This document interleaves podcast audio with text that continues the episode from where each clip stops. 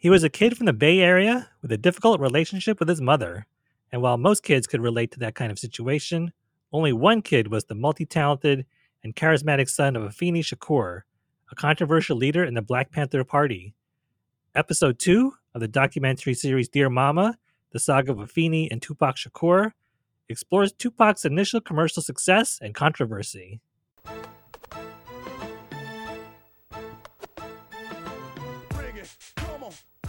Welcome to Hip Hop Movie Club. This is a show for Gen X hip hop fans who want to relive the glory days and reconsider classic and modern hip hop films from a current day perspective. Together, we'll explore some of the larger societal issues raised in these films. If you've seen today's movie before, you'll learn some fascinating trivia you might have missed.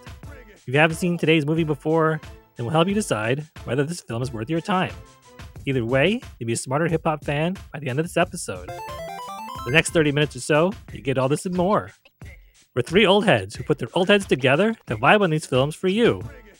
I'm DynoWright, serial podcaster, filmmaker, and longtime hip hop fan since Hot Hits 98 in Philly played It's Tricky by Run DMC in 1987. I'm JB, 80s and 90s nostalgia junkie, longtime hip hop fan. And I don't mean to brag, I don't mean to boast, but we're like hot butter on your breakfast toast. Hat tip to rapper's delight. nice. I'm Boogie, a DJ, longtime hip hop fan, and my favorite MC of all time is Rakim. My favorite group is Public Enemy. In this episode, we'll answer the question Did the message in Tupac's music get through, or was he misunderstood?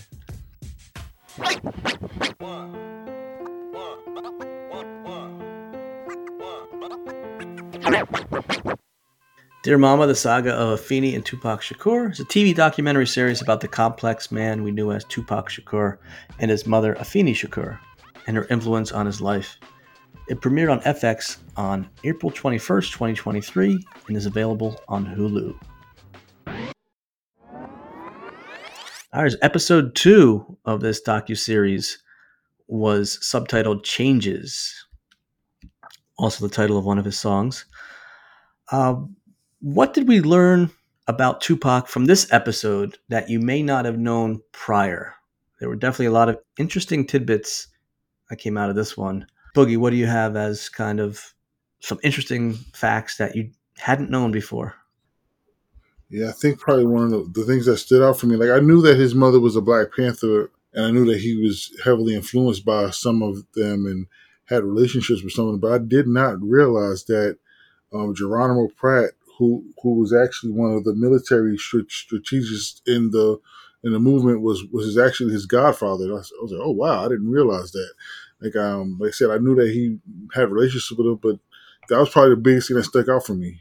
Yeah, I learned that as well. DynoWright. Anything jump out? Well, you know, back in the day, I, I, it feels strange to say this, but I didn't know that much about Tupac, and so I didn't really have all of this backstory about his Black Panther Party connections. So it was really neat to see some of this footage from the 60s.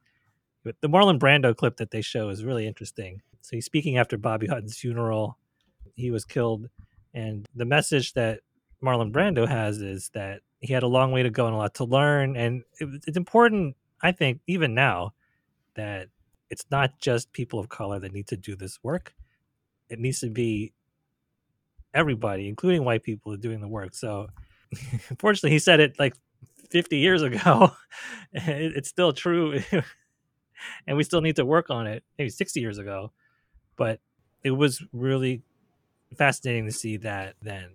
We could use more of that allyship. I also didn't realize that Marlon Brando was an activist as well and speaking out against racism. And that was nice to see. I learned a lot as well. I had never done a real deep dive into Tupac's life, so I'm happy to do it here. I didn't realize to the extent where Tupac had to deal with a lot of fallout from his music that he necessarily didn't have to. It was kind of like he carried a huge burden. For example, the young man that killed the cop in Texas, Ronald Howard, and he said that he was listening to Tupac's music, and there were songs about violence against police officers, and he blamed that on you know that was his defense in court, and so Tupac had to answer a lot of questions. That's a lot of pressure for someone in his early twenties at the time.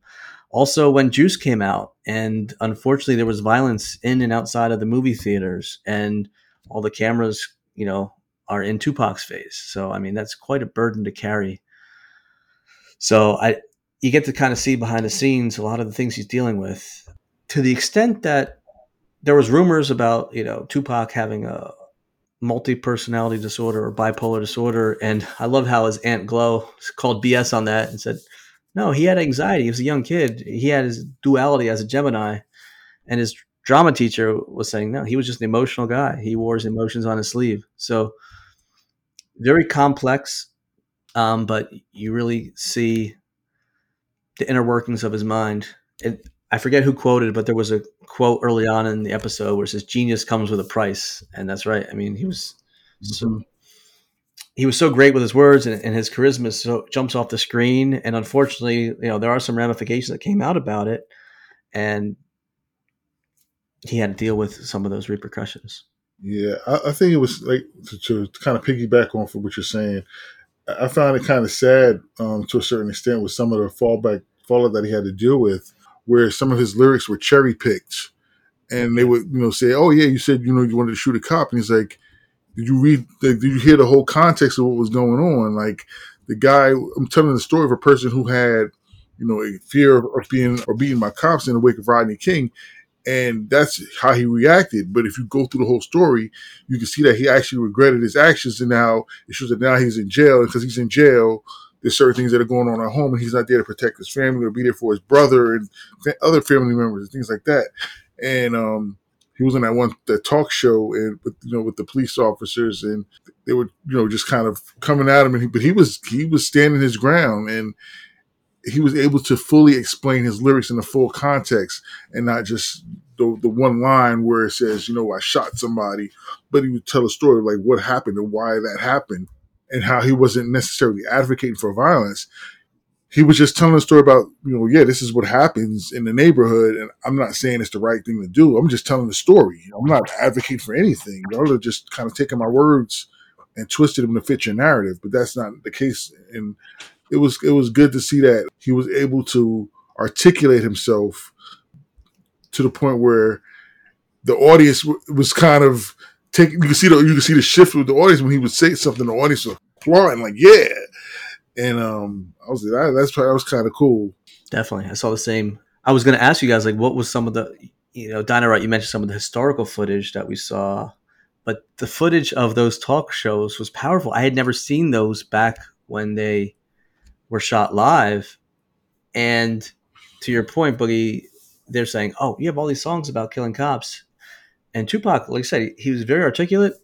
He says these are actually they're songs about police police brutality and self defense. I'm not saying go out there and just pick off cops. Like you have to understand what my race has been through.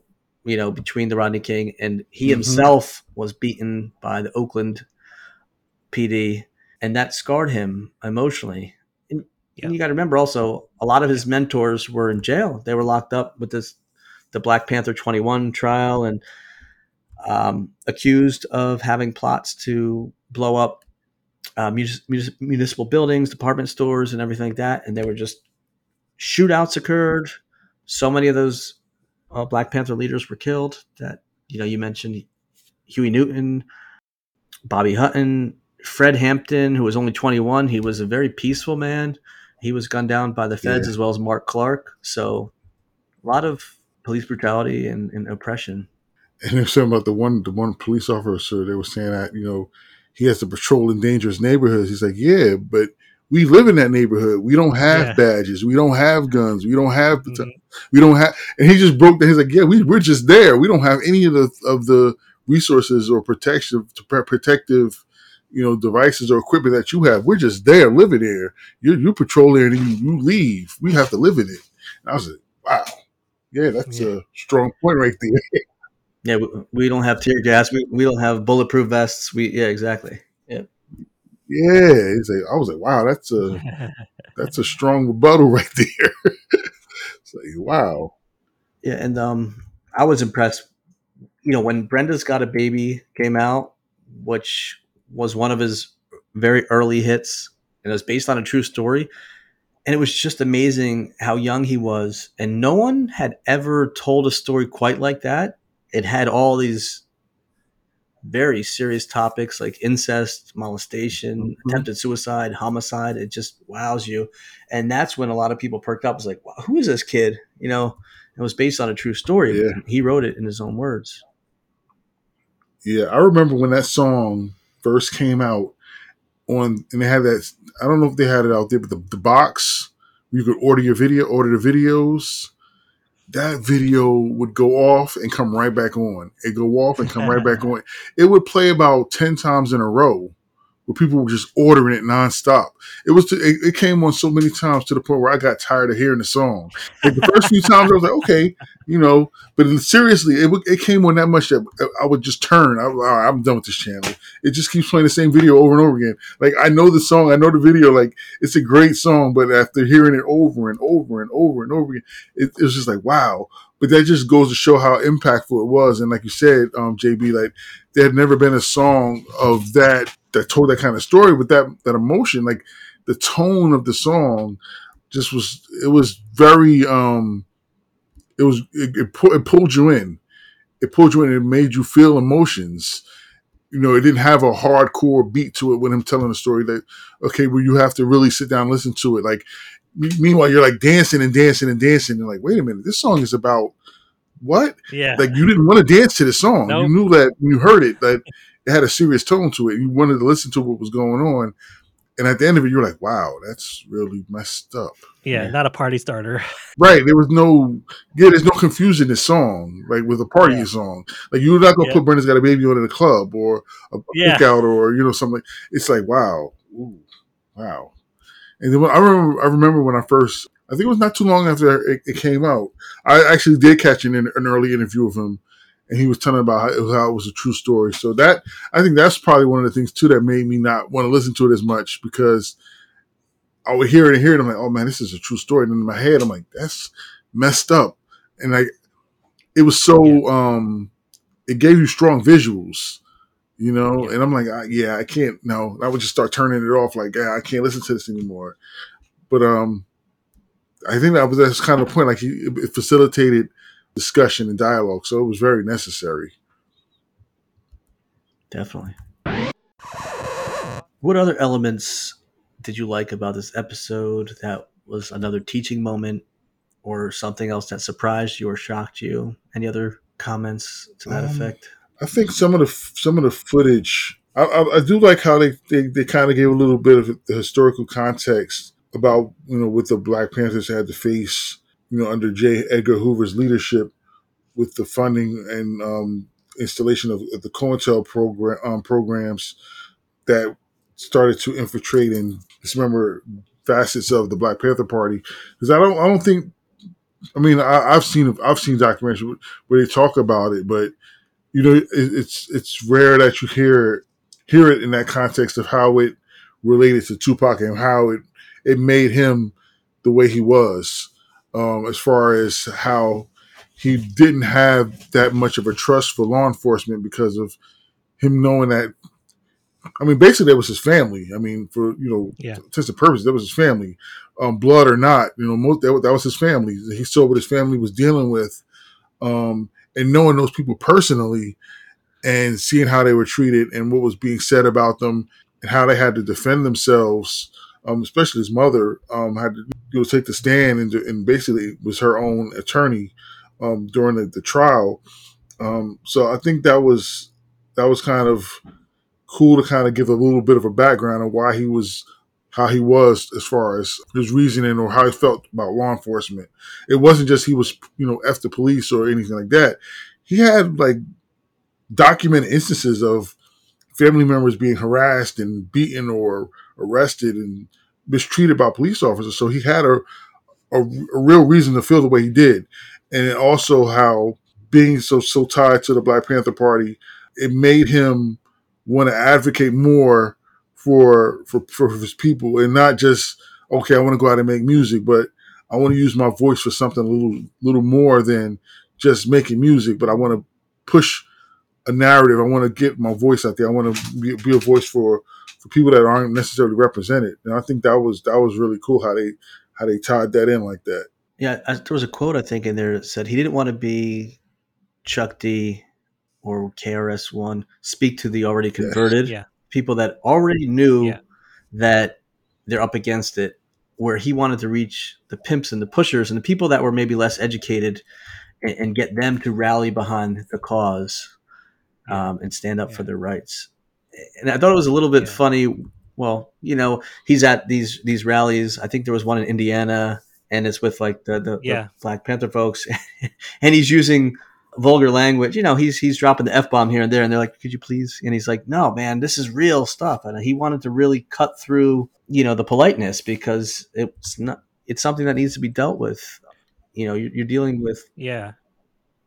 you know nasty conditions and racially racial profiling. Yeah, Say, yeah, you can't be more offended by my by my language than what's really going on. right. hmm And I and I, I agree with him on that point. I say, hey, listen, my, it's not his delivery. Like you got to listen to what he's saying, not necessarily the language. He's he's making valid points. And the language, yeah, he's a little rough, but you got to understand that what he's saying is is you can't be offended by his words. It's, it's, there's actual things going wrong. Like that should that should bother you more than what he's saying.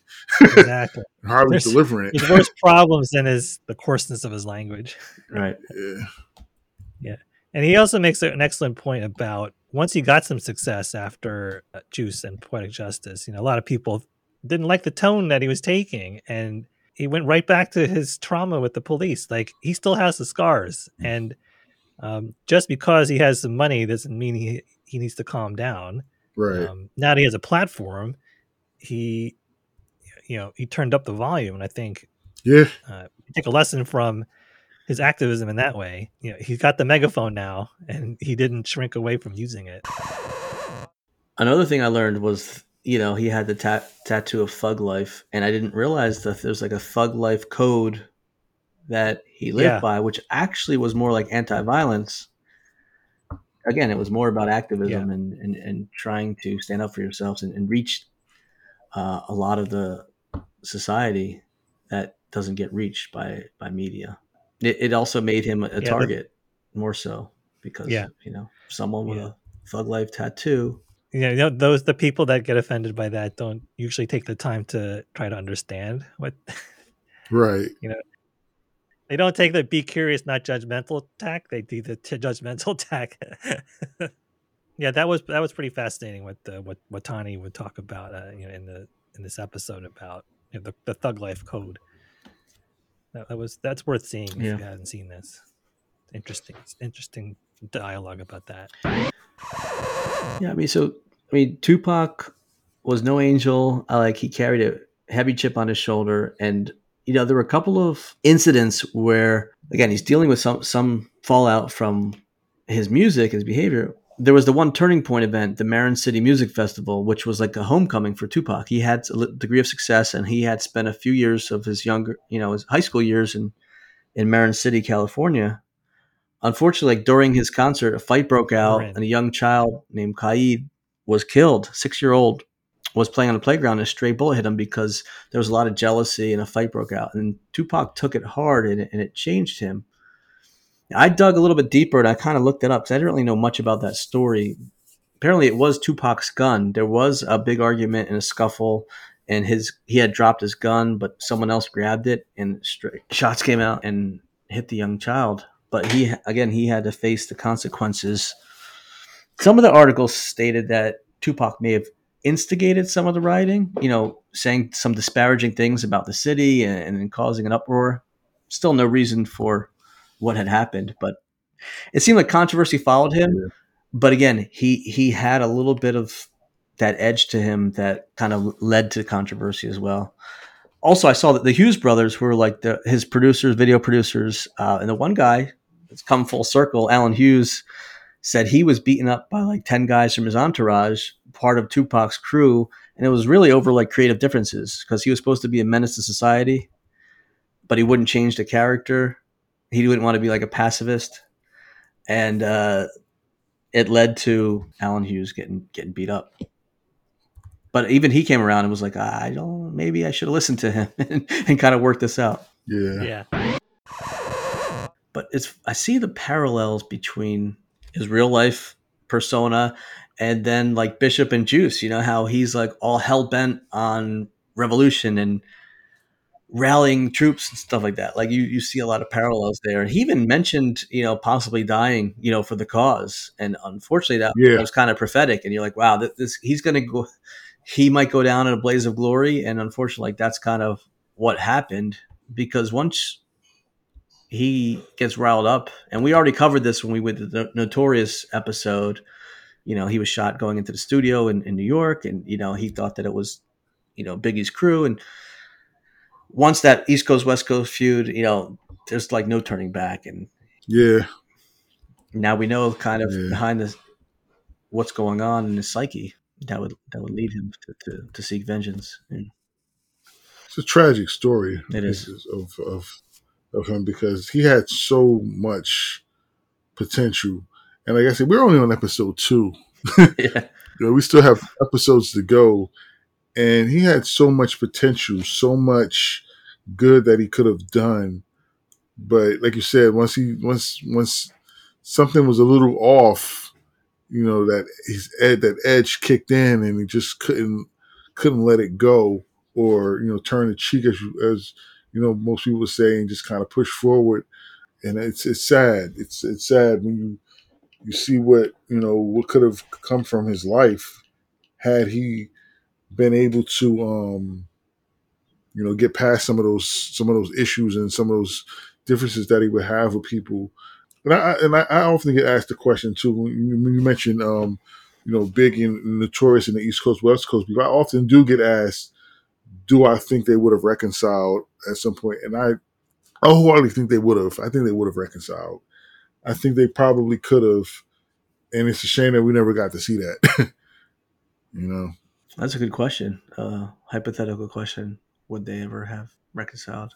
I think it would have probably been just them kind of blocking out the voices and just saying, Yeah. you know, I know him, he knows me. Why don't we just sit down and talk about it rather than having everybody in their ears saying, oh, well, you know, nah, man, nah, man, nah.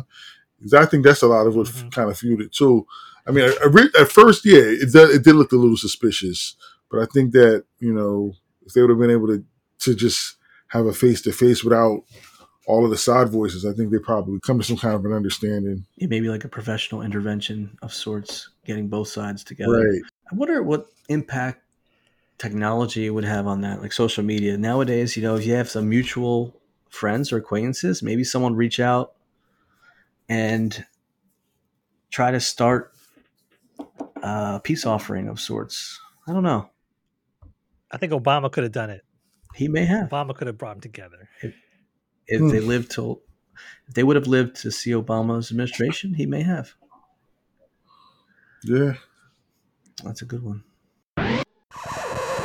And towards the end, uh, they towards the end of this episode, they show him moving to Atlanta in 1994, and he had adapted well, and it was kind of nice to see. He, he Afeni had been out of rehab.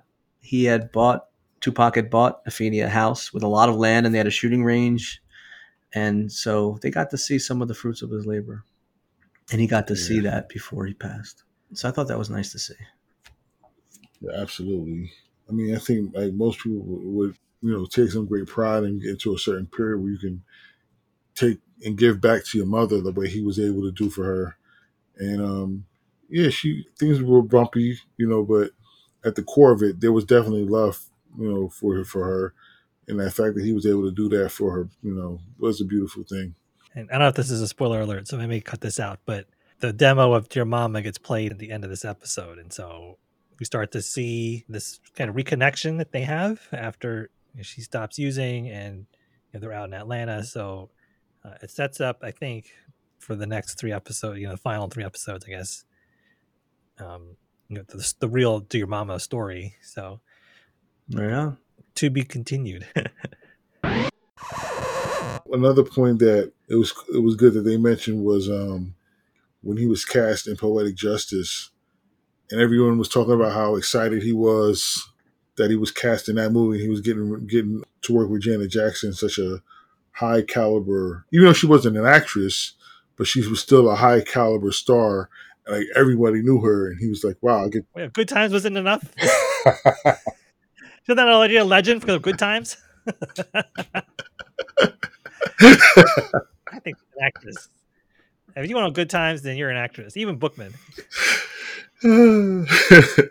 but it was it was good though to see that um were talking about that he was excited and that even like critics and everyone were kind of starting trying to look at him because first you know we had Juice and now we have Poetic Justice and then it was a completely different character than Yeah. than Juice and he he nailed it and you know it was good Yeah. that they kind of were able to you know give a little tidbit about that as well. I took that and to think you know, we because we reviewed Poetic Justice on this podcast. Perhaps it was unfair of me to compare it too much to Boyz n the Hood because it was Singleton's second film, and so I think my takeaway from this is to reconsider Poetic Justice, maybe watch it again and see.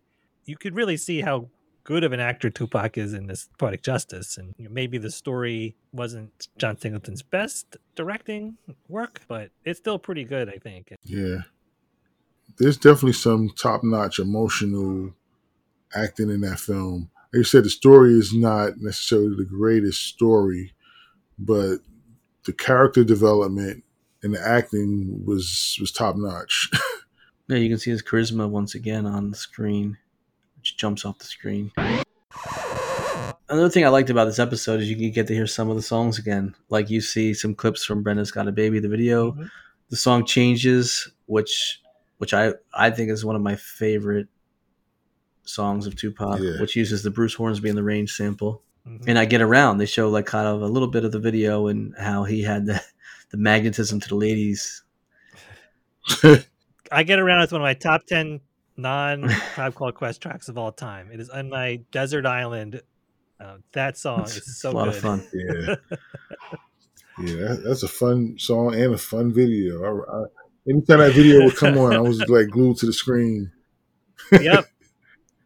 A surf stopper. That that uh, that song that comes on. Definitely watch it till the It end. is. They pretty much said they were just uh, So like funny. partying all day and then shooting clips from the song in between, in the pool and and whatnot. Yeah, Not a bad gig. it's pretty Mhm. good. Yeah. Another thing that I kind of thought, I mean, I've heard about it already, but they threw it in there was was uh, him and Madonna.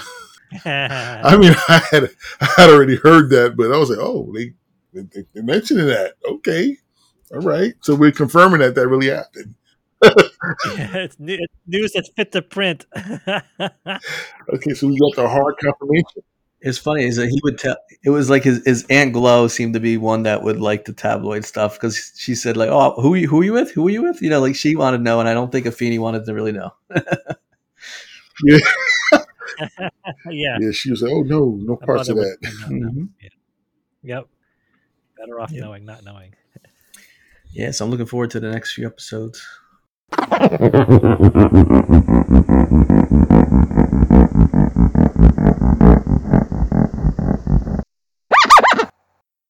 I should mention too. Uh, over the summer, there's a museum in New York called Poster House, and I went in the spring, and they had an exhibit on branding the Black Panther Party. So I'll throw some of this on the Instagram. Really interesting stuff. Hmm. I'll definitely put the photos I took on our Instagram at Hip Hop Movie Club. Yeah, if that one's up, I might I might take a trip over and check that one out.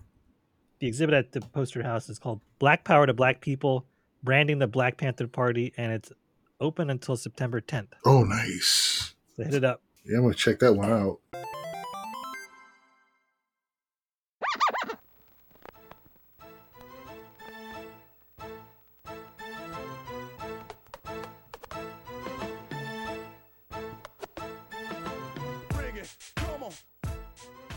Hip Hop Movie Club is produced by your HHMCs, JB, Boogie, and DynoWright.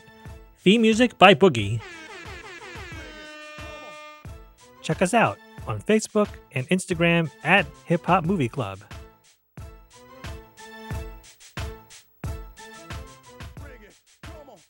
On the next episode of the Hip Hop Movie Club podcast, your HHMCs reviewed episode three of Dear Mama, the saga of Afeni and Tupac Shakur. It drops in two weeks. Subscribe in your favorite podcast app, you won't miss it. Shout out to you listeners. Thanks for tuning in. And remember, don't hate, differentiate. Differentiate. Stand out. Nice. Nice.